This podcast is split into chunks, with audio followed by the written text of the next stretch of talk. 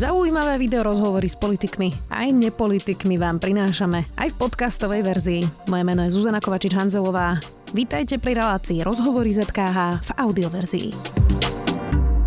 Slovensko diskutuje o rozhodnutí generálnej prokuratúry, ktorá prepustila na slobodu aj Vladimíra Pčolinského a zrušila mu obvinenie. Cez Sviatok ústavy sa zatiaľ diali rôzne demonstrácie, od extrémistických až po tie, čo organizoval v Košiciach aj Smer. Viac už s Monikou Beňovou, europoslankyňou za stranu Smer. Vítajte. Ďakujem vám pekne za pozvanie.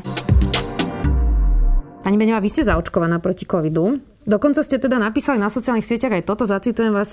Očkovanie v minulosti zachránilo milióny detí vo svete, väčšina z nás 50 má všetky detské očkovania a ty istí sa dnes chodíte vyhrážať napríklad jednej z najlepších pediatričiek. Zbláznili ste sa už na tých sociálnych sieťach, choďte si radšej namiesto toho zabehať. Tak chápem to správne, že Robert Fico podľa vás tiež ohrozuje svoje okolie, lebo tam ste napísali aj, že títo ľudia ohrozujú svoje rodiny. Uh, ja som presvedčená o tom, že naozaj naša generácia dostala všetky povinné očkovania, keď sme boli deti bez toho, že by niekto skúmal, aký pôvod má vakcína. Viem, že odporcovia očkovania dnes často argumentujú tým, že vtedy boli lepšie vakcíny, ale vedecky to nevieme nejako dokázať a ja si myslím, že aj tieto vakcíny, ktoré sú teraz tu, sú bezpečné a sú vlastne možnosťou. Súhlasím ale v jednom s našim predsedom a to je to, že človek by mal dostať na výber, či sa zaočkuje alebo nezaočkuje. Môj osobný názor je, ako mami a ako človeka, ktorý si myslí, že to očkovanie naozaj pomáha, že ľudia by sa mali dať zaočkovať a že by to mohlo vo veľkej miere znížiť riziko toho, aby sa nám tu COVID rozširoval a rôzne jeho mutácie. Vidíme však na druhej strane, že napriek tomu, že sme zaočkovaní, sú ľudia, ktorí aj napriek očkovaniu dostanú COVID. Vidíme to najmä v Izraeli, kde je to také najvypuklejšie. ale nejdu na plúcnú ventiláciu. A, ale, ale, to chcem zdôrazniť, ale ten priebeh je oveľa priateľskejší, priateľskejší. A, takže ja som za očkovanie. Nemyslím si, že Fico vyslovene hovorí ľuďom, aby sa nechodili dať očkovať. Myslím si, že tá stratégia alebo to, čo hovoria v smere, je skôr o tom, dajme ľuďom na výber, nech sa idú očkovať. A v situácii, do ktorej sa dostala spoločnosť kvôli očkovaniu, pre mňa teda dosť nepochopiteľnej, v tejto situácii by bolo na mieste, aby sme to celé trošku upokojili a aby sme naozaj povedali, že OK, nechcete sa dať zaočkovať, je to vaše rozhodnutie. Potom ale sú tu isté opatrenia, ktoré si povedzme budú robiť firmy, ktoré bude robiť robiť štát a tak ďalej.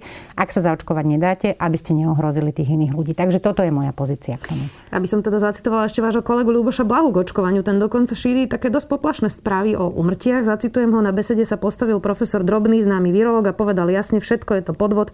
Pfizer ani nie je očkovanie, ale génová terapia. Je to obrovský biznis a má veľké zdravotné rizika. Zomierajú ľudia a vláda chce ľudí terorizovať, aby toto najvyššie riziko na silu podstúpili. Ja profesora Drobného nepoznám, ale viem, ako funguje naša Európska lieková agentúra. Som si istá, že Európska lieková agentúra by nedovolila, aby ľudia v Európskej únii dostávali vakcíny, ktoré by ich mohli priamo ohroziť na živote. To, že niektorí ľudia mali komplikácie e, po očkovaní, to sa deje normálne. Deje sa to napríklad aj pri liekoch, mne pri niektorých antibiotikách. Ale nemyslím si, že treba ľudí desiť tým, že keď budete zaočkovaní, tak teda sa vám niečo stane a budete masovo zomierať. Určite nie. Práve naopak to očkovanie by malo napomôcť tomu, a aby sa vytvorila akási spoločná imunita alebo kolektívna imunita, aby sme boli čo najlepšie chránení. Kolega Bláha zrejme citoval pána, pána Drobného. Myslím si, že toto je tak komplikovaná téma. Že by bolo dobré, keby sa aj vo verejnoprávnych médiách vytvoril širší priestor na to, aby tam odznelo naozaj nielen zo strany odborníkov, ale aj najmä zo strany vlády, že prečo je dôležité i sa dať očkovať, a aké možnosti vlastne poskytuje štát pre to, aby sa ľudia dali zaočkovať. Pretože ak by som spomenula niektoré iné články, určite budete so mnou súhlasiť, že vláda urobila dosť málo preto, aby ľudia vedeli, prečo je dôležité dať sa zaočkovať, aké sú možnosti dať sa zaočkovať. Nechcem teraz robiť žiadnu veľkú propagandu očkovaniu, ale myslím si, že v tomto smere e, by sme to mohli pripísať menej Lubovi Bláhovi, viac vláde. Ja vás ešte znova zacitujem. Žiadam kolegov, prestali ľudí desiť a skôr ich poprosili o slušnosť a pokoj spoločnosti. To ste napísali tiež na Facebooku. Áno, tak s tým aj súhlasím. Nechcete požiadať Luboša Blahu o toto? Viete, že prečo by som mala žiadať Luboša Blahu cez vašu reláciu? Ja by som chcela požiadať teraz skôr možno, iných nemusíte, politikov. Nemusíte tu, a ja si to s Lubošom Blahom viem vy, vy, vydiskutovať aj individuálne, ale chcela by som tak možno všeobecne po, poprosiť politikov vo vlade, ktorí momentálne majú tú výkonnú moc, majú väčšinu v parlamente, aby, aby, aby použili všetky nástroje nástroje na to, aby ľuďom vysvetlili, prečo by bolo dobré, ak by sa zaočkovať dali. A ja chápem aj to, že sú ľudia, ktorí majú povedzme zníženú imunitu, že sa nemôžu dať zaočkovať. Aby sme teda ako štát vytvorili nejaké možnosti aj pre takýchto ľudí, ale prestaňme z toho robiť hlavne takúto národne rozvracaciu tému. Váš predseda inak takmer úplne prestal komunikovať so štandardnými médiami a má už mesiace Tour de konšpiračné médiá. Chodí teda do televízie Slovan, chodí do televízie Zemave, kde teda s ním robí rozhovor niekdajšia mečerová hviezda Erika Vincovreková, na to si určite spomínate.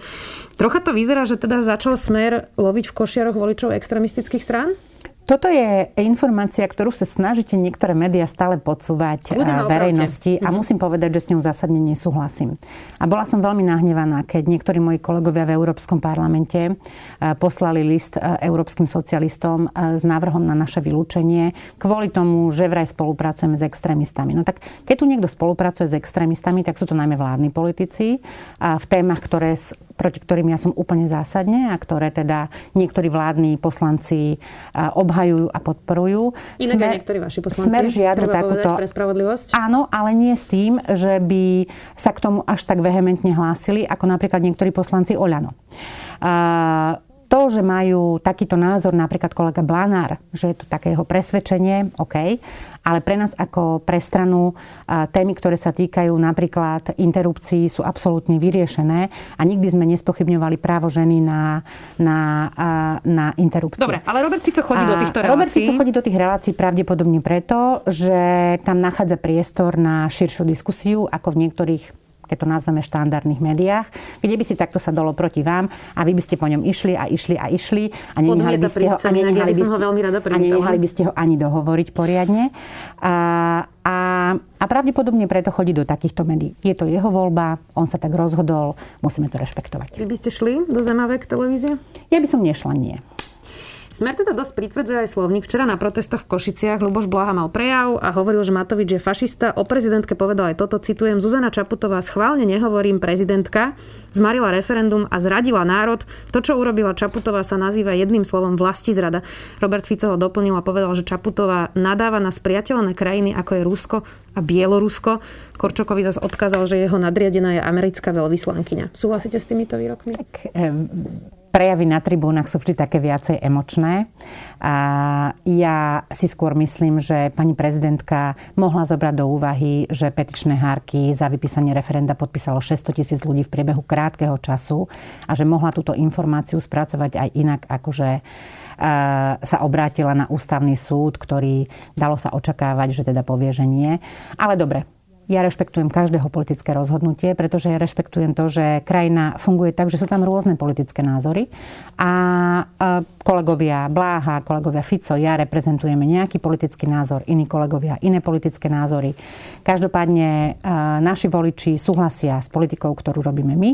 Dobre, a politici, bokom... ktorí volili pani Čaputovú, súhlasia s politikou, ktorú Zuzanu Čaputovú. Je Bielorusko spriateľná krajina Nie, Slovenska? nemyslím si, že Bielorusko je spriateľná krajina Slovenska. Predpokladám, že kolega Bláha to myslel to nejakom Fico. Tak kolega Fico to myslel možno v nejakom inom kontexte, ale určite Bielorusko nie je krajina, s ktorou by v súčasnej dobe Slovensko malo nejaké dobré vzťahy a nemali sme ich ani v minulých obdobiach, pretože v Bielorusku sa dejú veci, ktoré sa dejú a ktoré sa deť nemajú. Ivan Korčok je podľa vás podriadený americkej veľvyslankyni? Myslím si, že Ivan Korčok sa veľmi zmenil. Ja som z neho osobne veľmi sklamaná, Prečo? pretože si ho pamätám za čias, keď bol v našej vláde, bol štátnym tajomníkom ministerstva zahraničných vecí a pamätám si na rozhovory, keď jeho postoje boli iné, ako, ako deklaruje v súčasnosti. Boli to postoje, ktoré boli povedané na súkromných stretnutiach, takže ja ich nebudem teraz prezentovať. Ale zahranično-politické ale, alebo áno, domáce? aj zahranično-politické, aj najmä vo vzťahu k Európskej únii. Momentálne sa mi zdá, že tie jeho názory, ak teda môžem urobiť tak, takú komparáciu s také servilnejšie, ale v poriadku, je to jeho rozhodnutie, pravdepodobne si sleduje nejakú svoju líniu alebo líniu vlády Slovenskej republiky. Ja, poznáte ma, pani Hanzelová, nie som zástancom takýchto silných slov, ale áno, myslím si, že pán, pán Korčok sa zmenil, odkedy bol štátnym tajomníkom vo vláde Roberta Fica. Je tvrdší voči Viktorovi Orbánovi napríklad? Napríklad. Ako bol Robert Fico? Ako bol aj on sám. Pretože bola kedy takýto tvrdý voči Viktorovi Orbánovi nebol pán Tak Korčok. nebol minister, možno to bude ten rozdiel. Ale nemyslím si, že to bolo v tom, že nebol minister. Myslím si, že pán Korčok to má tak, že keď som v tejto vláde, tak mám také názory ako táto vláda a keď som v inej vláde, tak mám názory ako tá vláda. Dostaneme sa potom ešte... diplomat, to sa tak robí proste. Dostaneme sa ešte potom aj hlbšie k tomu Maďarsku. Ešte zostaňme na chvíľu doma. Uh, ono to presmer momentálne nevyzerá dobre. Postupne viac a viac nominantov smeru uh, končí vo väzbe. Niektorí vypovedajú o korupcii, účelových trestných stíhaniach aj politických oponentov. Naozaj tu podľa všetkého lietali nejaké úplatky na najvyšších miestach a vypovedá teda nielen Ludovít Mako, ale aj Bernard Slobodník, ostatný. A pridal sa teraz aj František Imrece, ten je zatiaľ najvyššie postavený nominant Smeru, ktorý vypovedá a hovorí, že za priamej účasti predsedu Fica a podpredsedu Kaliňaka sa organizovali prenasledovania Andreja Kisku a Igora Matoviča a opisoval aj to, ako mu na podnet Roberta Kaliňaka platil oligarcha Jozef Brhel 200 tisíc eur ročne ako kompenzáciu za nízky plat vo funkcii. Pripúšťate, že toto sa mohlo za vlády Smeru diať? Ja už som to povedala viackrát v minulosti a ja si nemyslím, že by sme sa mali vyjadrovať k takýmto veciam politici. Hovorím to zo svojej skúsenosti z Európskeho parlamentu. Ak sú to živé prípady, treba to naozaj nechať na orgány v trestnom konaní. Títo ľudia sú zodpovední za to, akým spôsobom sa vedie vyšetrovanie, akým spôsobom je podaná povedzme obžaloba, akým spôsobom rozhodne súd. Čo som ale kritizovala, je vlastne samotná väzba. A teda dĺžka väzby, kým je niekto odsudený. Pretože máme na to aj rozhodnutie ľudskoprávneho výboru, kde bolo jasne povedané, že väzba ako taká, predtým ako dôjde k súdnemu rozhodnutiu, má byť len nevyhnutne dlhá a práve ostatným rozhodnutím generálnej prokuratúry v, prí, pr, prokuratúry v prípade e, bývalého riaditeľa Slovenskej informačnej služby sa ukázalo, že e, tá väzba jednak nesplnila účel a jednak vlastne sa zdá, že tá osoba bola 6 mesiacov vo väzbe bez toho, že by jej bol vlastne dokázaný ten trestný čin. Takže e, toto je to, o čo by som možno alebo čo, čo by bola moja taká výzva možno k súčasnej vláde, aby sme sa e, zaoberali aj stanoviskom ľudskoprávneho výboru, a aby sme sa pokúsili nastaviť aj tú našu väzbu na také obdobie, ktoré, ktoré by bolo primerané naozaj na tie úkony, ktoré sú. Lebo ukázalo sa, že častokrát sa nekonajú výsluchy a tak ďalej. No, Pani sú to také asi veľmi vyšetrovateľa by s vami nesúhlasili, ja tomu rozumiem, ale teraz toto je taká politická otázka. Vy a ja práve preto o tom nechcem hovoriť, ja pretože ja nechcem zasahovať Smer do, do konania vyšetrovateľov. Smer bol 12 rokov vo vláde, vy ste súčasťou Smeru od začiatku. Áno. A sú tu naozaj vážne podozrenia a veľa indicií, že tu boli a ja nejaké... Naozaj, ja naozaj vysvetľujem, že pri žiadnom dokončím, takomto stretnutí štruktúry... som ani nebola. Takže ako môžem okomentovať niečo, pričom som nebola osobne? Jasné, no Robert Kaliňák mal byť teda aj v pivnici Norberta Bodara v Rodošine, mal sa tam stretávať vlastne so špičkami policie, so špeciálnym prokurátorom pravidelne. On teda v tomto štúdiu povedal, že to nevie potvrdiť ani vyvratiť, čo skôr znelo ako priznanie, ako popretie toho, že by sa to dialo.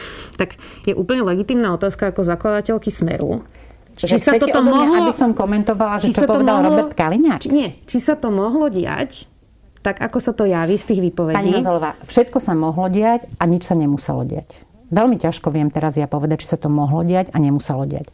E, všetko to, čo sa píše v médiách, nasvedčuje tomu, že viaceré ľudia tvrdia, že sa niečo také dialo. Ja som napríklad, kým som to nečítala v novinách, nevedela, že Radošina bola pána Bodora. To znamená, že všetci ľudia, ktorí boli v Radošine, tak boli u pána Bodora. Nie, Nemyslím si, že je nie. to tak. Že... Ale keď bol niekto na stretnutí, kde je Norbert Bodor, šéf policie, šéf prokuratúry, minister no, vnútra a, a dohadujú hovorím, sa tam a na hovorím, že ja som na takom stretnutí nebola. Neviem to potvrdiť. Keby som na takom stretnutí bola, tak vám to poviem. To je presne tak, ako keď sa bavíme o korupcii. Ja som nikoho nikdy nekorumpovala, ani mne nikto neponúkal žiaden úplatok. Ako mám hovoriť teda o korupcii, že či existovala alebo nie? Keď budeme mať konkrétne rozhodnutie, ktoré máme zatiaľ, myslím, že v jednom takom politickom prípade pána Janušeka a pána Štefanová, žiadne iné politické zatiaľ nebolo, tak, tak sa môžeme o tom baviť, že dobre súd tak rozhodol a poďme sa teda rozprávať o tom, že čo si myslíme o tom, ako rozhodol súd, ale v súčasnosti súd nerozhodol o ničom. V súčasnosti je to len na výpovediach nejakých ľudí, iní ľudia tvrdia, že to tak nebolo, takže veľmi ťažko teraz my dve rozlúskneme tento rebus. Dali by ste ruku do ohňa za Roberta Kaliňaka? Áno. Takže mu dôverujete? Ja Robertovi Kaliňakovi dôverujem. Mali sme veľa rozhovorov na tieto témy a ja mu dôverujem. A keď povie, že si to nepamätá, tak mu dôverujem, že si to nepamätá. Poďme ešte k európskej politike. Ja už som spomínala to Maďarsko. Viktor Orbán teraz e, opäť teda rozvíril vody, tentokrát pedofilným zákonom namierením proti LGBT plus komunite.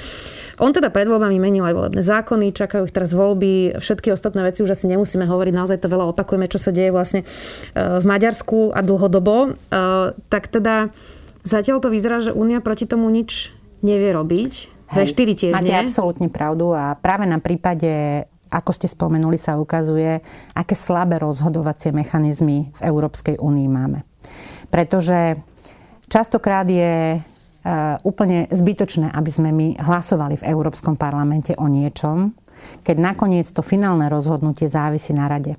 A keď v mnohých otázkach rada stále má jednomyselné rozhodovanie, napríklad aj e, v použití e, článkov Lisabonskej zmluvy, tak uh, vždy to ostane len vlastne v takejto fáze. Viackrát som to s Viktorom Orbánom zažila, že Viktor Orbán príde do Európskeho parlamentu, vypočujú si ho tam, teraz tam už vlastne ani nechodí, ale prišiel do Európskeho parlamentu, on tam povedal svoje, my sme si ho vypočuli, plénum ho skritizovalo, Viktor Orbán sa vrátil do Maďarska a povedal, že zlí európsky liberáli a socialisti sú proti Maďarsku. Pritom pravda je taká, že Viktor Orbán nemal podporu ani vo frakcii a v medzinárodnej politickej štruktúre pre tieto svoje opatrenia opatrenia, v ktorej e, fungoval Fides, to znamená EPP, Európsky, Európska ľudová strana. No a čo s tým teda? A s tým je možné urobiť iba to, čo je v tejto chvíli, a budem veľmi úprimná, absolútne nereálne, a to je ďalší zásah do Lisabonskej zmluvy. Máme e, konferenciu o budúcnosti Európy, prebiehajú veľké diskusie, alebo prebiehali veľké diskusie, ale výsledok z toho bude taký, že kým nedôjde k zmene Lisabonskej zmluvy v niektorých článkoch, tak sa proste nič neudeje.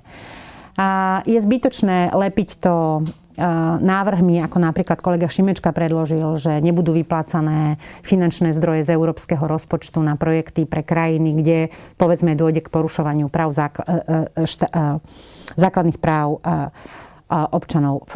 Je to zbytočné, pretože vždy nakoniec narazíme na Lisabonskú zmluvu a Lisabonská zmluva je o hlasovaní, o hlasoch a, a jednoducho v tejto chvíli je Európska únia nastavená tak, že na nič sa nenájde jednomyselné rozhodnutie, dokonca ani na to niekoľko rokov a pred každými voľbami spomínané zrušenie troch miest Európskeho parlamentu, čo si myslím, že je tá najmenej bolestná téma a napriek tomu ani na to by sme nenašli jednomyselnú zhodu. A budeme teda zrejme naďalej kritizovať Viktora Orbána, podobne ako Polsko za niektoré rozhodnutia. Možno, že Európska komisia začne konania, podobne ako začala proti Polsku, aj proti Maďarsku. Polsko urobí isté e, kozmetické úpravy v zákonoch, ktoré prijali v oblasti súdnictva. Maďarsko urobí isté kozmetické úpravy, ktoré prijali napríklad v tejto oblasti a všetko bude fungovať ďalej. Na takomto princípe momentálne Európska únia funguje a myslím si, že by bolo fér to ľuďom povedať. Ak by to bolo možné, mali by sme vylúčiť Maďarsko? To, Ak by to bolo možné, mali by sme nájsť nástroj iný, ako vylúčiť Maďarsko. Pretože si nemyslím, že občania v Maďarsku uh, načene súhlasia uh, s takýmito politikami a s takýmito návrhmi. Uvidíme, ako dopadnú budúcoročné voľby v Maďarsku. Ja veľmi držím palce mojej kolegyni Kláry Dobrev, ktorá takisto sa uchádza o post premiérky v Maďarsku. Je to maďarská socialistka, alebo teda hlási sa k myšlienkám sociálnej demokracie a možno sa, možno sa podarí Viktora Orbána zastaviť. Ale ak sa pozrieme na vývoj v Európe, som skôr skeptická v tom, že všetko to tenduje k takému väčšiemu konzervativizmu, k tomu, že sa začínajú politici chrániť tým, že prinašajú takéto nezmyselné témy, len aby nebolo vidieť ich neschopnosť riadiť dobre spoločnosť, riadiť dobre štát. A toto sa momentálne nedie len v Maďarsku a v Polsku, deje sa to vo viacerých krajinách. A, a pre nás, ktorí zmýšľame pokrokovejšie, je to výzva. Je to výzva na súboj, že ako zaujať občanov aj s takými dobrými témami, s pokrokovými témami, aby nám občania rozumeli, aby sme ich nadchli pre tie naše témy a aby sme hlavne získali voličov pre tie naše témy.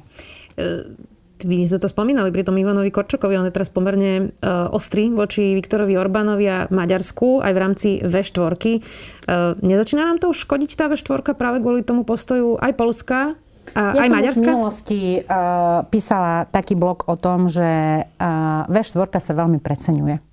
My o nej radi všetci hovoríme, pretože to vyzerá tak fajn, že, že sme taký akože nadregionálny blok alebo silný regionálny blok. Ale pravdou je, že sila V4 sa preceňuje. Ja som mala možnosť vidieť to za vlády pána Zurindu, keď som bola predsedničkou výboru pre európsku integráciu, kde sme prišli na rokovania do Kodane záverečné a Polsko bolo prvé, ktoré z dohody V4 vyskočilo a urobilo si individuálne dohody. A videli sme to vo viacerých prípadoch. A nemyslím si, že vôbec diskutovať o V4 má nejaký zásadný význam. Vyzerá to dobré, navštevujme sa, príjmame nejaké spoločné memoranda, ale výsledok je taký, že tie veľké krajiny, a Polsko patrí k veľkým krajinám, patrí ku geograficky veľmi významným krajinám, si budú robiť svoju politiku. Najlepšie to možno vidieť na politike voči Ruskej federácii, kde Polsko je úplne opač, na opačnej strane, ako je povedzme Maďarsko, alebo ako Slovenská republika, povedzme aj Česká republika, alebo teda niektorí politici v rámci týchto krajín. Polsko je úplne zásadne na opačnej strane. A, a to sú, to sú tie momenty, kedy vidíme, že, že jednoducho na tých malých témach, ktoré pre nikoho nič také zásadné neznamenajú, sa možno vieme dohodnúť a podpísať memorandum, ale na veľkých témach si Polsko pôjde vždy svojou cestou. Slovensko priviezlo v druhej varke teraz 28 ľudí z Afganistanu, väčšina sú teda ženy a deti. Hoci čas koalície a aj Robert Fico hovorili, že teda moslimov tu nechceme, že ich nepríjmime. Robert Fico to teda opakuje už roky. Bol to dobrý krok, že sme ich priviezli? Ja si myslím, že vždy je dobrý krok byť humani, huma, humanitárnou pomocou alebo krajinou, ktorá poskytuje humanitárnu pomoc. A vy si možno pamätáte aj 2015 rok, kedy boli veľké migračné vlny a kedy som tu čelila rôznym útokom na Slovensku za môj názor, že ľuďom, ktorí sú v núdzi, by sme mali pomáhať. Môj názor sa v tomto nezmenil. Naozaj by sme mali pomáhať ľuďom, ktorí sa dostali do situácie, že sú ohrození na životoch. Možno to teraz hovorím ešte viacej ako mama malej céry. Predstavte si, že žijete v krajine, kde ako žena nemáte vlastne žiadne práva, kde ste vydaná na pospás organizácií, ktorá sa teda teraz bude síce chvíľku tváriť, že sa chce stať súčasťou akejsi, akéhosi civilizačného procesu, ale, ale pravdou je, že to tak nie je a máte v takejto krajine vychovávať svoje dieťa alebo svoje deti a čakať na to, keď sa niekomu znepáčite a proste vás takto znesú zo sveta. No tak určite by sme mali byť e, tou krajinou, ktorá spolu s ostatnými vytvorí priestor na to, aby sme poskytli útočisko ľuďom, ktorí sú takýmto spôsobom ohrození na životoch. A je mi veľmi ľúto, keď sa ešte aj 25 ľudí, ktorí častokrát sú napríklad spojení so Slovenskom, ale aj keby neboli spojení so Slovenskom, lebo som si všimla, že sa to teraz tak veľmi zdôrazňuje, aj pán Korčok to tak zdôraznil, aj pán premiér to tak zdôraznil, médiá to zdôrazňujú, aj keby neboli spojení so Slovenskom. Predsa je povinnosťou každého solidného človeka pomôcť inému človeku v núdzi. Tie ženy, tie deti sa naozaj v núdzi nachádzali. Myslím si, že otázka Afganistanu tu bude ešte veľakrát na stole, budeme čeliť obrovským problémom. Ale pravda je taká, že, že ja za seba musím povedať, že áno, som za to, aby sme boli ľuďmi, aby sme ostali ľuďmi, ktorí majú otvorené srdcia a pomáhajú tým, ktorí sú, povedzme, aj v ohrození života. Nie je to málo? Slovensko bolo prítomné v Afganistane, sme súčasťou NATO a naozaj tam zostalo množstvo ľudí, ktorí pomáhali spojencom. Ten zoznam, ktorý má len väzby na Slovensko, to sme teda síce teraz spomínali, je 250.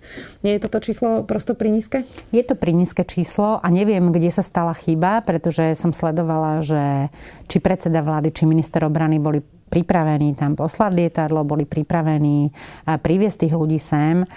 A neviem, kde sa stala chyba, že sa to nepodarilo, ale práve možno by som využila aj tento priestor na to, že aby sa pokusili aj diváci tejto našej diskusnej debaty alebo tejto našej diskusie pochopiť, že v akej situácii sa nachádzajú všetci tí ľudia, ktorí spolupracovali, či už s našou ambasádou, alebo s inými spriateľnými ambasádami.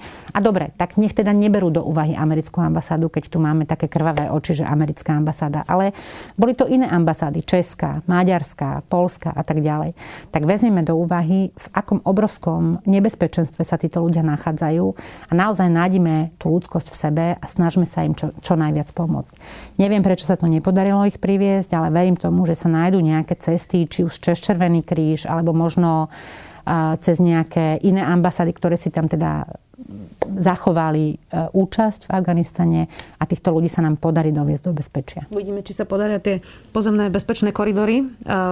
V tom bude teda aktívna Európska únia. Áno, ale bude, bude to zase závisieť od Turecka a z toho mám dosť hrôzu, pretože máme skúsenosti s Tureckom a s migráciou, máme skúsenosti s tým, ako turecký prezident opakovane, a to, to poviem na rovinu, vydieral Európsku úniu, čo sa týka finančných zdrojov a rôznych ďalších ústupkov a v otázke riešenia migrácie. Bude to, bude to veľmi náročné. Naozaj to bude veľmi náročné a bolo by fér povedať ľuďom, že sa treba na to pripraviť.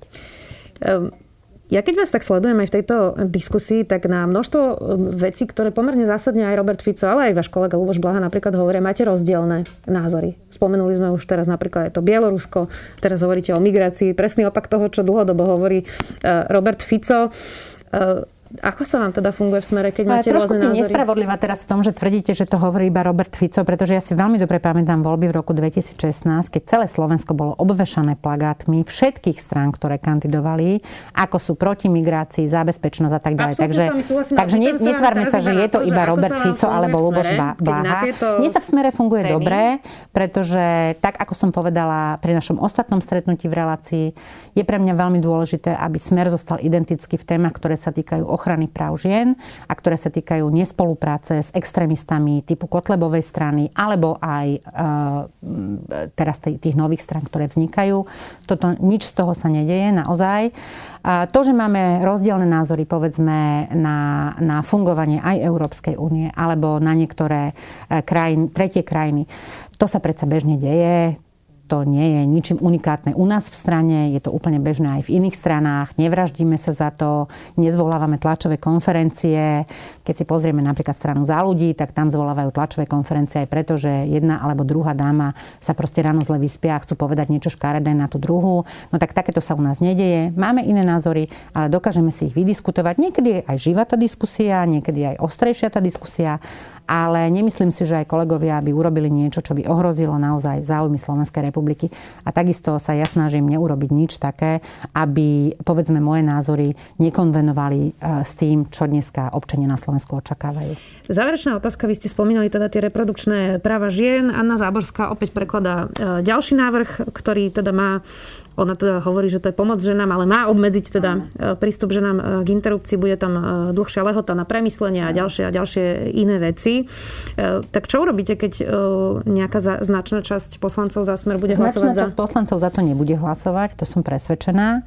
A chcela by som na túto tému povedať len toľko, že dúfala som, že že Anna Záborská si nájde témy, ktoré budú pomáhať ženám. Napriek tomu, že ona sa to snaží schovať za akúsi zastierku, že to ženám pomáha napríklad nejakým ustanovením o tom, že ženy budú mať možnosť počas tehotenstva byť v nejakých azylových domoch.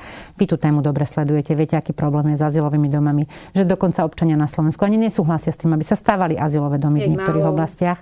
Je ich málo, nie je tam dostatok miest, nie sú na to dostatočné zdroje. Takže očakávala by som od nej skôr teda, ak tú kresťanskú pomoc, tak v tomto smere, ale nie v nezmyselnom eh, návrhovaní či 96 hodín, 72 hodín. Viete, to už je len také, že udržať sa pri téme, lebo sa to nejakým mojim voličom páči a nemyslím si, že je to fér voči ženám. Ja chápem, že pani Zaborská má už svoje roky, aj tomu všetkému rozumiem, snažím sa byť voči nej solidne, slušná, ale myslím si, že týmto už naozaj otravujeme tú spoločnosť. Tie ženy dneska potrebujú mať zabezpečené pracovné miesta, potrebujú mať dobre sociálne programy, potrebujú mať napríklad vyššiu matersku. Vidím to teraz, ja napríklad matersku nedostávam, pretože Európsky parlament, žiaľ Bohu, nemá takéto, eh, takéto eh, možnosti pre poslancov, má ich iba pre zamestnancov. Ale vidím to, že čo to je žiť tu eh, z príspevku na dieťa 24,60 či 24,90 či koľko to je. No tak to sú dvoje plienky, ktoré kúpim lej. Takže toto by som očakávala od tých kresťansko-demokratických političiek, ktoré tu chcú tak teda vehementne bojovať za práva žien, aby pracovali na tomto aby takto zlepšovali život žien, aby im umožnili, keď sú na materskej alebo keď skončia matersku a chcú ísť do práce, aby mali dostupné jasle, aby mali dostupné škôlky. Toto všetko tu dnes dramaticky chýba. Áno, vidím to až teraz v mojom veku, ale je pravda, že toto sme veľmi, veľmi zanedbali. Aj v smere, myslíte? Zanedbali sme to všeobecne na Slovensku, pretože systém, ktorý tu fungoval, keď sa napríklad narodil môj syn v 88. bol veľmi dobrý a, a dneska je problém. Napríklad máme zákon, že 5-ročné deti musia ísť na predškolskú. To znamená, že 3-ročné deti majú problém sa dostať dneska do škôlok, lebo máme nedosta- v Bratislave nedostatočné miesto. Takže toto sú témy, ktoré môžu kresťansko-demokratické ženy presadzovať, vedia sa na tom dohodnúť určite e, s koaličnými partnermi, to by som od nich očakávala. Ono vyzerá, že tento zákon e, prejde pretože to je nejaký kompromis, ktorý vlastne naposledy neprešiel len o jeden hlas, myslím, a teraz vyzerá, že sa na tom teda asi dohodnú. Je možné, že k tomu prispievajú teda aj niekoľkí vaši poslanci? Určite, že niektorí moji kolegovia za to zahlasujú. Ja s tým počítam, pretože hlasovali aj v minulosti. Ešte raz hovorím, je to ich osobné, povedzme, náboženské presvedčenie. Ja nie som človek, ktorý vnúcuje svoje presvedčenie iným ľuďom, ale vždy budem tvrdiť, že ženy by mali mať právo rozhodovať o svojom živote samotné. Úplne posledná otázka, ktorú som sa vás pýtala aj naposledy. Eh, čo je tá červená čiara, aby ste ešte stále zostali v smere napríklad teda pri tých korupčných kauzách, keď nejaká bude už právoplatne rozhodnutá, bude jasné, že tá paralelná keď bude, keď bude, koru, keď bude právoplatne rozhodnuté, že že e, niektorí z tých, e, ako je pán Mako, budú pravoplatne odsudení, e, tak ja som nepočula, že by niekto z nich povedal, že dostal priame zadanie od niekoho z vedenia Smeru. No tak, tak buďme teraz ale korektní, že dobre, ak sa pán Mako, ktorý teda, ktorého sme tu z nejakého dôvodu nazvali kajúcnikom, pretože ja som žiadne žiadny pocit, že by mal nejakú pokoru v očiach, alebo že by bol kajúcnik, ho zatiaľ nevidela vo všetkých Inak to tých videách. používať váš predseda, potom ale, to zmenil ale, na... Uh, ale na... dobre, ak, sa, ak teda bude pán Mako odsudený, naozaj mm. odsudený, ak mu naozaj prepadne majetok, ak, ak, ak povie a bude dokázané a súd, súdne rozhodnuté, že niekto uh, z mojich kolegov v smere tak potom sa môžeme o tom baviť. Ale zatiaľ sa nič také nestalo. Zatiaľ niekto z politikov nie je takýmto spôsobom obvinený. A to, že tu nejako fungovali títo ľudia, Zatiaľ, pokiaľ viem, hovoria o tom, ako fungovali oni a nehovoria o tom, že by do toho bol zapletený niekto priamo z vedenia smeru. Takže platí červená čiara, ktorú ste povedali naposledy a to je extrémisti. Áno, určite extrémisti a určite interrupcie. Určite a čo znamená tá e, spolupráca s extrémistami? Lebo uh, to je taký široký pojem, čo to je spolupráca s extrémistami. No viete, keď som tu bola naposledy, tak vtedy bolo veľkou témou v médiách, že Smer sa plánuje zúčastniť na vláde uh, z LSNS. A ja som povedala, že to je pre mňa už tá červená zóna a to aj platí akákoľvek oficiálna spolupráca, či už z LSNS, alebo s tými stranami, ktoré vznikli odpadlíkmi, alebo tými, ktorí odišli z LSNS, to je pre mňa tá červená zóna. Ak naozaj dôjde k tomu, že uvidím, že Robert Fico bude naozaj rokovať o nejakej spolupráci, ja neviem, s, s, s poslancom Európskeho parlamentu Uhríkom, alebo s, s poslancom Národnej rady Kotlebom, tak to je pre mňa červená čiara. Ale nič také sa nestalo, takže je úplne zbytočné teraz spájať aktivity Smeru, ktoré boli aj včera v Košiciach a ktoré boli boli absolútne e, všetky v kľude, boli slušné, e, nikto tam nemal žiadne e, plagaty ani nič, ktoré by znevažovali niekoho. Tak, tak ja len chcem požiadať médiá, aby sme prestali stále umelo spájať ten smer, keď tu máme poslancov, ktorí chodia rokovať priamo s pánom Kotlebom. Však pán Sulik s ním bol rokovať, na rokovanie aj to priznal nakoniec. Aj mu to pani Nikolsonová, bývalá členka SAS, vyčítala. Pani Záborská pripravovala s ľuďmi okolo pána Kotlebu svoje antiženské zákony, ktoré ona nazýva interrupčné, protiinterrupčné zákony. No tak to, to je naozaj reálna spolupráca. My sme nič takéto nikdy nerobili. Budeme to samozrejme sledovať. Monika ja Beňová. nepochybujem. Europoslankyňa zase. Ďakujem. Ďakujem pekne za pozvanie. Pekný deň prajem. Počúvali ste podcastovú verziu relácie Rozhovory ZKH. Už tradične nás nájdete na streamovacích službách, vo vašich domácich asistentoch, na Sme.sk, v sekcii Sme video a samozrejme aj na našom YouTube kanáli Denníka Sme. Ďakujeme.